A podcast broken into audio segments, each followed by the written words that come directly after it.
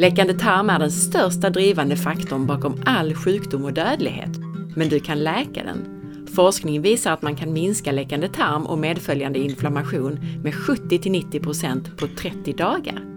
Vårt mikrobiom huserar 150 gånger så mycket genetiskt material för oss människor jämfört med vår egna arvsmassa. Det är den största banken av funktionaliteter som vi människor har. Hej och välkommen till For Health med Anna Sparre! Läckande tarm, LPS, och spännande forskning om din tarmflora och hur du läker din tarm och därmed hela din kropp. Läckande tarm är den största drivande faktorn bakom all sjukdom och dödlighet världen över. Men du kan läka den. Forskning visar att man kan minska läckande tarm och medföljande inflammation med 70-90% på 30 dagar. Lyssna på hur i det här avsnittet. Visste du att läckande tarm är kopplat till i stort sett alla moderna hälsobesvär, inklusive våra vanliga stora sjukdomar, allergi, depression, oro, sömnbesvär och så vidare. Men vad är det som driver läckande tarm och vad kan man göra åt det? Här får du dessutom lära dig om sporer, sporbaserad probiotika och deras roll i vår tarm och för vår hälsa. Och hur du gör för att välja rätt probiotika så att den faktiskt gör nytta och framförallt så att den inte gör skada. Och självklart får du förklaringar till alla begrepp, allt från mikrobiom och LPS till psykobiotika och sporbaserade bakterier förklaras. Det här är, på er lyssnares förfrågan, den helsvenska versionen av intervjun med Kieran. Gillar du det här avsnittet så lyssna även på hela intervjun i avsnitt 341. På nyttoteket.se får du hela 20% rabatt på allt med koden SPARRE20. Jag använder själv bland annat bärpulver, C8 och MCT-olja från Nyttoteket och de har även kollagen och benbuljong. De sporbaserade probiotiska tillskott som tas upp i avsnittet finns att köpa i Sverige via webbshoppen kostkroppknopp.se. Med rabattkod SPARRE får du 15% rabatt på dina två första köp. Toppform Halmstad, som har sidan kostkroppknopp.se, arbetar med funktionsmedicinsk coaching med fokus mage-tarm sedan mer än 15 år tillbaka och har sedan de började använda dessa produkter sett en stor förbättring hos sina klienter. Toppform Halmstad erbjuder även optimumträning och postural träning och kostrådgivning genom metabolic typing. Jag finns på facebook.com forhealth.se och på Instagram som asparre. För att kunna producera en gratis podcast så behöver jag din hjälp att hålla den synlig. Gilla inläggen när de dyker upp i sociala medier och dela gärna med dig av avsnittet i en Facebookgrupp, på Instagram och till vänner. Och gå in och lämna din recension av podcasten i din podcastapp. Tusen tack! På forhealth.se kan du även anmäla dig till nyhetsbrevet som kommer ungefär en gång per månad. Betydelsen av mikrobiomet i våra tarmar går inte att betona nog. Förr trodde vi att våra gener styr allt i våra kroppar, men sen hittade man att vi bara har ungefär 22 000 funktionella gener. En mask har 32 000 funktionella gener. Hur kan då människor vara så avancerade? Det har visat sig att vårt mikrobiom huserar 150 gånger så mycket genetiskt material för oss människor jämfört med vår egna arvsmassa, vårt egna genom. Det är den största banken av funktionalitet och förmågor som vi människor har. Det är alltså mikrober som förser oss med våra avancerade förmågor. Så om vi förlorar mikrober på grund av hur vi lever, på grund av antibiotika med mera, så förlorar vi funktionalitet. Vi blir sämre anpassade för vår omgivning och mer benägna att bli sjuka. När det kommer till skillnaden mellan begreppen tarmflora och mikrobiom så används tarmflora för att beskriva mikroberna i vårt system, även om mikrobiota är den korrekta termen. Mikrobiota är alltså mikroberna i sig och ofta i en viss del av kroppen. Mikrobiomet är alla mikroorganismerna och alla deras genetiska komponenter, oftast i hela kroppen. Ökad tarmpermeabilitet, eller läckande tarm som det ofta kallas. Tarmen ska ju släppa igenom, annars hade vi inte kunnat ta upp näring. Men det handlar om att släppa igenom rätt saker om mikrober eller delar av mikrober läcker igenom tarmväggen ut i blodet så är det i teorin sepsis, blodförgiftning. Så länge sades det att läckande tarm kan inte existera för då skulle människor dö av blodförgiftning hela tiden. Men läckande tarm har bevisats i forskning om och om igen, så det finns inte längre några tvivel om att detta existerar. Men det handlar om att tarmen måste släppa igenom selektivt. Den är designad för att släppa igenom rätt saker och hindra fel saker. Medan till exempel huden består av många lager så består tarmväggen av ett enda lager av celler. Detta eftersom den måste öppna upp då och då. Mellan cellerna i detta lager sitter proteiner, så kallade tight junctions, som kan sära och föra ihop cellerna. Blod-hjärnbarriären, den fungerar likadant, alltså det som ska släppa in saker väldigt selektivt i hjärnan. Det här systemet, tarmen alltså, är designat för att släppa igenom vissa saker men inte andra. Det intressanta är att detta system till stor del kontrolleras av mikrober. Dessa nyckelarter av bakterier som reglerar tarmpermeabiliteten har också visat sig vara mycket viktiga för att vi ska undvika sjukdom. Bra nivåer av dessa mikrober skyddar mot sjukdom. Och anledningen till att de är så skyddande är för att om vi inte har tillräckligt av dessa mikrober så fungerar inte detta system av selektiv tarmpermeabilitet som det ska. Det som brukar hända då är att tarmen blir i huvudsak genomsläpplig, det vill säga den släpper igenom för mycket och för ofta istället för att vara selektiv. Då kommer inte bara näring, utan allt från mikrober till toxiner att släppas igenom. Immunsystemet blir då förvirrat och vet inte vad det ska attackera eller inte. Vi utvecklar allergier, överkänslighet och autoimmunitet. Detta skapar också inflammation i tarmväggen, vilket skadar cellerna i tarmbarriären, vilket alltså ytterligare förvärrar läckaget genom tarmväggen. Något av det viktigaste som läcker igenom är toxiner från bakterier. Dessa bakterietoxiner, gifter, hamnar i blodet och skapar kronisk låggradig inflammation. Och denna kroniska inflammation är den främsta drivkraften bakom sjukdom. Även en stor metaanalys har visat just detta, det vill säga att en läckande tarm som tillåter kroniskt läckage av bakterietoxiner och resulterar i kronisk inflammation är den allra främsta faktorn bakom dödlighet och sjuklighet världen över. Dessa viktiga mikrober som upprätthåller tarmintegriteten, de behöver näring i form av prebiotika, alltså mat för bakterierna, framförallt fibrer. Då bildar de kortkedjiga fettsyror som är viktiga för tarmslemhinnan och tarmbarriären och för att minska inflammation. De flesta i västvärlden har läckande tarm. I en studie till exempel, där man dessutom tittade på friska, unga människor, så hade ändå hela 55% gravt läckande tarm och inflammation. Har man immunrelaterade besvär som intoleranser, astma, autoimmunitet så har man absolut läckande tarm. Likadant om man har ångest, depression, sömnproblem. Eller om man har hudbesvär eller metabola besvär som insulinresistens och övervikt. Eller hjärt-kärlproblem. LPS står för lipopolysackarider. Det är ett ämne som liknar det vi har i våra egna cellmembran. Det produceras av gramnegativa bakterier, det vill säga av väldigt många olika sorters bakterier. Över hälften av alla bakterier i tarmen är gramnegativa, bland annat en del av dem som sitter i själva tarmbarriären. LPS räknas som ett giftigt ämne, ett så kallat endotoxin. LPS är något som vi kan leva med på ett bra sätt så länge vi har en bra tarmflora. Men när vi får dysbios så blir det ett problem. Så länge LPS sitter i bakteriens membran så är det inga problem för vår kropp. Men när bakterien dör så frigörs LPS och då reagerar immunförsvaret med inflammation. Eftersom vi har en massa gramnegativa bakterier i slemhinnan i tarmen så frigörs hela tiden LPS där. Hos en frisk person är det inget problem. Vi producerar SIGA, Secretory IgA, i bra mängder och detta immunoglobulin binder LPS och neutraliserar det. Samma sak med laktoferin. Vårt immunförsvar producerar även detta ämne som binder och neutraliserar LPS. Friska människor har till och med mikrober som bryter ner LPS.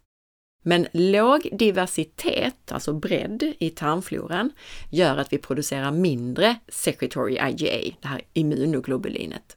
Även funktionen i laktoferin beror på en bra tarmflora. Och med låg diversitet i tarmfloran har vi inte heller tillräckligt av mikroberna som bryter ner LPS. Och dessutom, har vi en tarmflora med låg diversitet så har vi troligtvis också läckande tarm. Så inte bara ackumuleras LPS i tarmslemhinnan, LPS läcker också igenom in i blodomloppet. Och LPS tränger igenom i stort sett allt i kroppen och tar sig in i alla delar av kroppen eftersom det liknar våra cellmembran. Det kan till och med komma in i hjärnan, i lederna, i levern, hjärtat och så vidare. Och vart det än kommer så skapar det en rejäl inflammatorisk respons. Om vi kan läka tarmen och hindra LPS från att läcka ut genom att modulera mikrobiomet så kan vi rädda miljontals liv. Kiran Krishnan har i sin forskning visat att sporbaserad probiotika modulerar slemhinnan i tarmen och mikrobiomet så att det tätar tarmbarriären. I samma studie där man såg att de flesta unga friska hade kraftigt läckande tarm och endotoxicitet, så fick deltagarna antingen placebo eller sporbaserad probiotika i 30 dagar. De som fick sporbaserad probiotika hade minskat tarmläckage och endotoxicitet med hela 70. Inflammationsmarkörerna minskade med 85 till 90. Deltagarna som fick placebo däremot, de förvärrade sitt tillstånd med 32 på de 30 dagarna som studien pågick. Varför kan sporbaserad probiotika göra sån skillnad? Sporerna har egenskaper som är unika. För det första så kan de läsa av omgivningen. De kan läsa av de kemiska signaturerna från andra bakterier och därmed veta vem som är närvarande. När de känner av patogena eller dysfunktionella organismer så kan de sätta sig in till dessa och producera antimikrobiella ämnen och minska nivåerna av dessa. Samtidigt så producerar de här sporerna ämnen som ökar nyckelarterna av bakterier och andra viktiga bakterier. En annan studie visade att sporbaserad probiotika på tre veckor ökar diversiteten i mikrobiomet med 30% och ökar de här nyckelarterna av bakterier som är viktiga för tarmbarriären så att de blir 100 gånger fler. Förutom att minska dåliga bakterier och öka de goda, så ökar sporbaserad probiotika genuttrycket av tight junction-proteinerna, de här som håller ihop tarmbarriären. Dessutom så ökar de mängden kortkedjiga fettsyror, vilka är så viktiga för att bygga upp slemhinnan i tarmen igen. Dessutom, den sporbaserade probiotiska bakterie som kallas för Bacillus indicus, HU36, det är en karotenoidrik probiotika. I tarmen börjar den producera 13 olika karotenoida antioxidanter. Ämnen som till exempel lutein, lykopen och astaxantin. De här ämnena minskar oxidativ stress och inflammation i tarmhinnan. Så den sporbaserade probiotikan i kombination med en bra kost som innehåller prebiotika för bakterierna, vitaminer med mera och med fysisk aktivitet, med stressreducering och så vidare, det är ett bra sätt att förbättra hälsan. Sporer upptäcktes som organismer som finns överallt. I precis varje liten del av världen hittas de. De finns på de mest ogästvänliga platser man kan tänka sig. På toppen av de högsta bergen, i öknen, på havets botten och så vidare. Detta är några av de ursprungliga bakterierna på vår jord. De kan till och med ha kommit till jorden från andra planeter med meteoriter. Tänk bara, vilka organismer överlever en resa genom rymden? En del av de här sporbakterierna är dessutom del av vårt mänskliga mikrobiom. Det som är speciellt med dem är att när de behöver så går de in i en inaktiv form. De täcker sig med en tjock armering, en sorts kalcifierat proteinhölje. Och de kan stanna i den här formen hur länge som helst om det behövs. Bland annat har de hittats i magen på fossiler och i saltkristaller i en grotta. 50 respektive 500 miljoner år gamla, fortfarande levande, bara i ett sovande stadium. Detta är också anledningen att dessa sporbakterier överlever vägen ner till våra tarmar. En väg som är designad för att ta död på mikrober. Till och med vår sura, frätande magsyra överlever dem. Och gallan i tunntarmen som också är starkt antimikrobiell. Så fort de når gästvänligare miljö så kommer de ur sitt sporstadium och börjar sitt arbete som probiotiska bakterier. Vi har en viktig relation till de här sporbakterierna. De har funnits under hela vår miljontals år långa evolution och våra förfäder, som inte levde så sterilt som vi gör, de fick i sig dem från vattnet, jord och smuts med mera. Så det skapades en symbiotisk relation mellan människor och sporbakterier. Vårt immunförsvar känner alltså igen dem som kommensala bakterier och attackerar inte dem. De triggar alltså inte inflammation så som sämre eller okända mikrober gör. Den roll sporerna har i vår tarm är, som vi kom in på tidigare, att städa upp vårt mikrobiom genom att hålla efter patogener. De gynnar tight junctions, de bildar kortkedjade fettsyror som fungerar som bränsle för tarmcellerna. De bildar enzymer, vitaminer och antioxidanter. De stimulerar och de tränar vårt immunförsvar. Vår roll i det här, det är att bajsa ut dem och sprida dem. Så vi har alltså en symbiotisk relation till de här sporbaserade bakterierna. Många refererar till dem som jordbakterier, men 99,999% av jordbakterier är inte sporbakterier. De bakterier som är sporbakterier är i huvudsak de som kallas bacillus. Det finns många olika sorters bacillusbakterier. Inte alla bacillusbakterier kan dock agera som probiotika eftersom inte alla är anpassade till att leva i tarmen. Är det då bra att få i sig lite jord och sand ibland? Ja, att exponera kroppen för mikrober är generellt bra. Det uppreglerar immunförsvaret, bland annat så att det producerar mer secretory IgA, mer laktoferin och annat bra. Och det gör immunförsvarets celler mer redo. Att få i sig lite smuts kan också diversifiera tarmens mikrobiom och agera lite som gödning. Trots att de dör på vägen ner så kan våra goda bakterier använda delar av döda mikrober. Så att om vi får i oss lite smuts med mikrober så kan det alltså gynna våra goda bakterier. Eftersom vi under evolutionen fått i oss mat med massvis med mikrober på så har också våra tarmmikrober anpassats till att inte bara använda komponenter från maten utan komponenter från mikroberna. Detta är också anledningen till att fermenterad mat eller probiotika, även om den dör på vägen ner, kan göda tarmfloran. Bakterierna i den fermenterade maten har dessutom redan hjälpt oss att bryta ner maten och producera en massa nyttiga ämnen i den. Så fermenterad mat såsom surkål är fantastisk. Under evolutionen har vi alltså fått i oss sporer från vår mat och omgivning. Men idag så lever vi för sterilt och behöver anstränga oss för att få i oss dem. Även att vara mycket i naturen och odla egna grönsaker och så vidare kan öka vår exponering för sporer, förutsatt att vi odlar i bra levande jord. Dessutom så minskar vi då vår exponering för bekämpningsmedel som normalt kommer på grönsaker vi köper och som tar död på bakterier i vår tarmflora.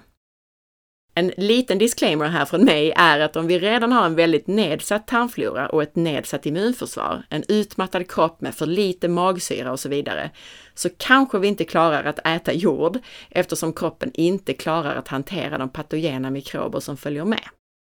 Skillnaden mellan sporbakterier och andra typer av probiotiska bakterier, som till exempel laktobakterier och bifidobakterier, är just det här att sporbakterier kan gå in i det här inaktiva sporstadiet och därmed överlever de de mest utsatta miljöer.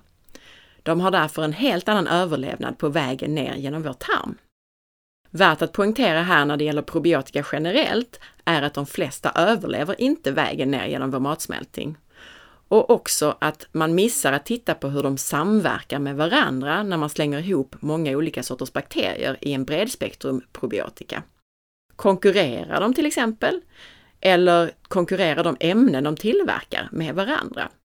I studier har man sett att en sorts bakterier helt kan slå ut den positiva effekten av en annan sort. Däremot så finns det specifika sorter med specifika välstuderade hälsoeffekter mot allt från depression till IBS.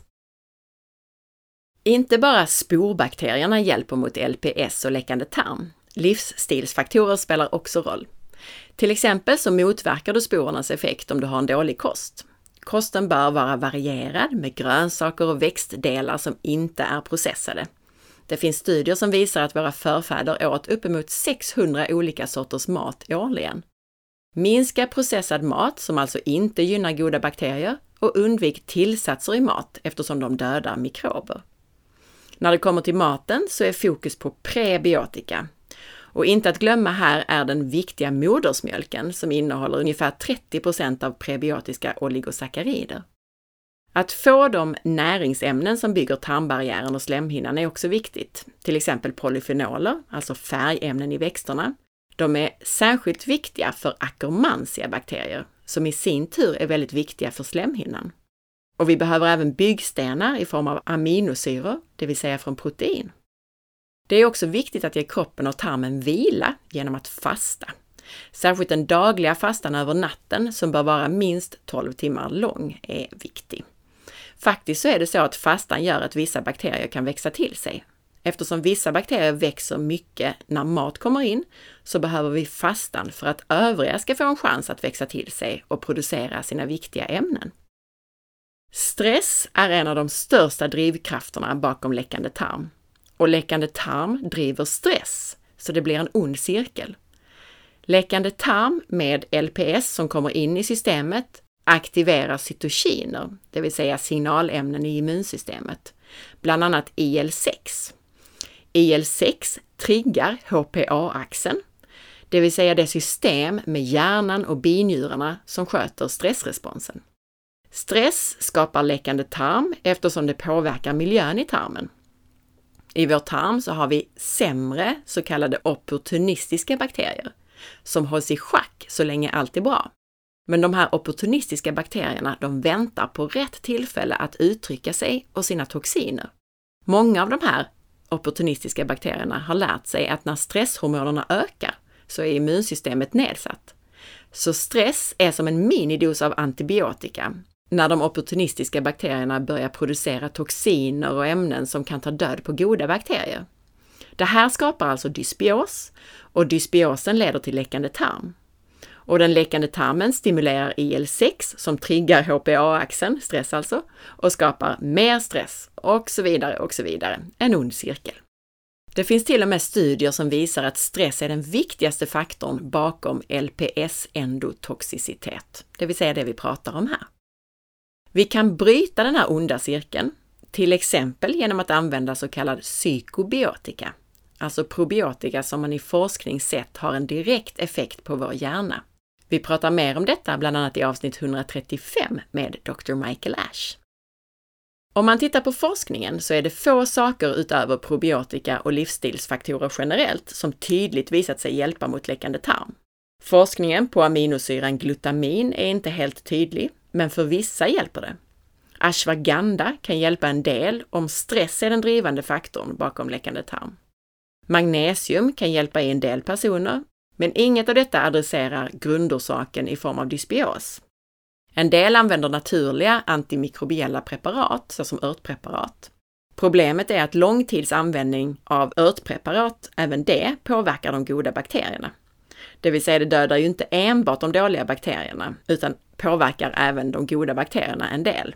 Men inget ont om örterna. Det finns ju örter som till exempel kan modulera immunrespons och ha en hel massa andra effekter på kroppen.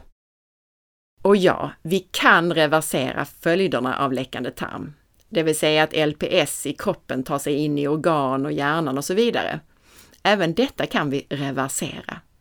LPS i hjärnan påverkar allt från stress, det vill säga HPA-axeln, och serotonin, dopamin med mera. Och det är förknippat med bland annat inflammation i hjärnan, depression och beroenden. Inflammationen är i sin tur förknippad med Alzheimers sjukdom och Parkinsons. Hur fungerar då denna läkning? Jo, om vi läker tarmen och tarmfloran så kommer den att producera hälsosamma nivåer av BDNF, Brain Derived Neurotropic Factor. BDNF reparerar hjärnan varje natt. Dessutom så minskar vi också skadan genom att vi med en hel tarm minskar skadan från LPS. När man väljer en probiotika så ska man se till att probiotikan har kliniska studier på den färdiga produkten. Många märken blandar ihop olika sorters probiotiska bakterier, där varje sort har forskning på sig, men man har inte tittat på effekten av att slå ihop dem i ett enda preparat. Det måste också finnas studier på hur probiotikan påverkar ditt mikrobiom. Konkurrerar den med dina goda bakterier eller hjälper den? Och vi bör också veta om probiotikan är tyst. Vad betyder det? Jo, att en del probiotika ökar inflammation i kroppen. Trots att de flesta ökar antiinflammatoriska processer och balanserande saker i immunsystemet, såsom T-regceller, så ökar en del probiotika också inflammation genom att öka till exempel TH1, TH2 och TH17-celler. Och mer om immunsystemets olika delar, bland annat de jag nämnde här, det pratar vi om i avsnitt 279 till 281. I alla fall så kan det här kortvarigt fungera i en frisk person. Men särskilt om man redan har mycket inflammation i kroppen så kan de här sorters probiotika ge en negativ effekt och förvärra tillståndet. Så en tyst probiotika är en som inte påverkar någon av de inflammatoriska faktorerna i kroppen. På naturshoppen.se får du 15% rabatt med koden SPARRE. Naturshoppen har produkter från mindre tillverkare som varsamt tar hand om råvarorna med fokus på whole foods och minimering av tillsatser. Där hittar du bland annat torskleverolja, kapslar med lever från gräsbetesdjur, talg, vitaminer, mineraler och Europas enda leverantör för RCP-protokollet. Gillade du detta avsnitt så missa inte avsnitt 137 om tarmfloran, hjärnan och inflammation. Där pratar vi mikrobiom, tarmens koppling till hjärnan, psykobiotika med mera. Fermenterad mat kan du lyssna mer kring i avsnitt 105. Immunförsvaret lär du dig om i avsnitt 279 till 281. Lyssna även på följande avsnitt på temat tarmflora och mikrobiom. 320 där jag pratar om tarmflora och inflammation och avsnitt 44, 46, 51, 80, 109, 128, 134, 135, 137 och 199. Det finns också ett antal avsnitt med Dr. David Brady på det här temat i 236, 237, 240, 241, 247 och 249 och spana in forhealth.se podcastregister om du inte hängde med i alla hänvisningar.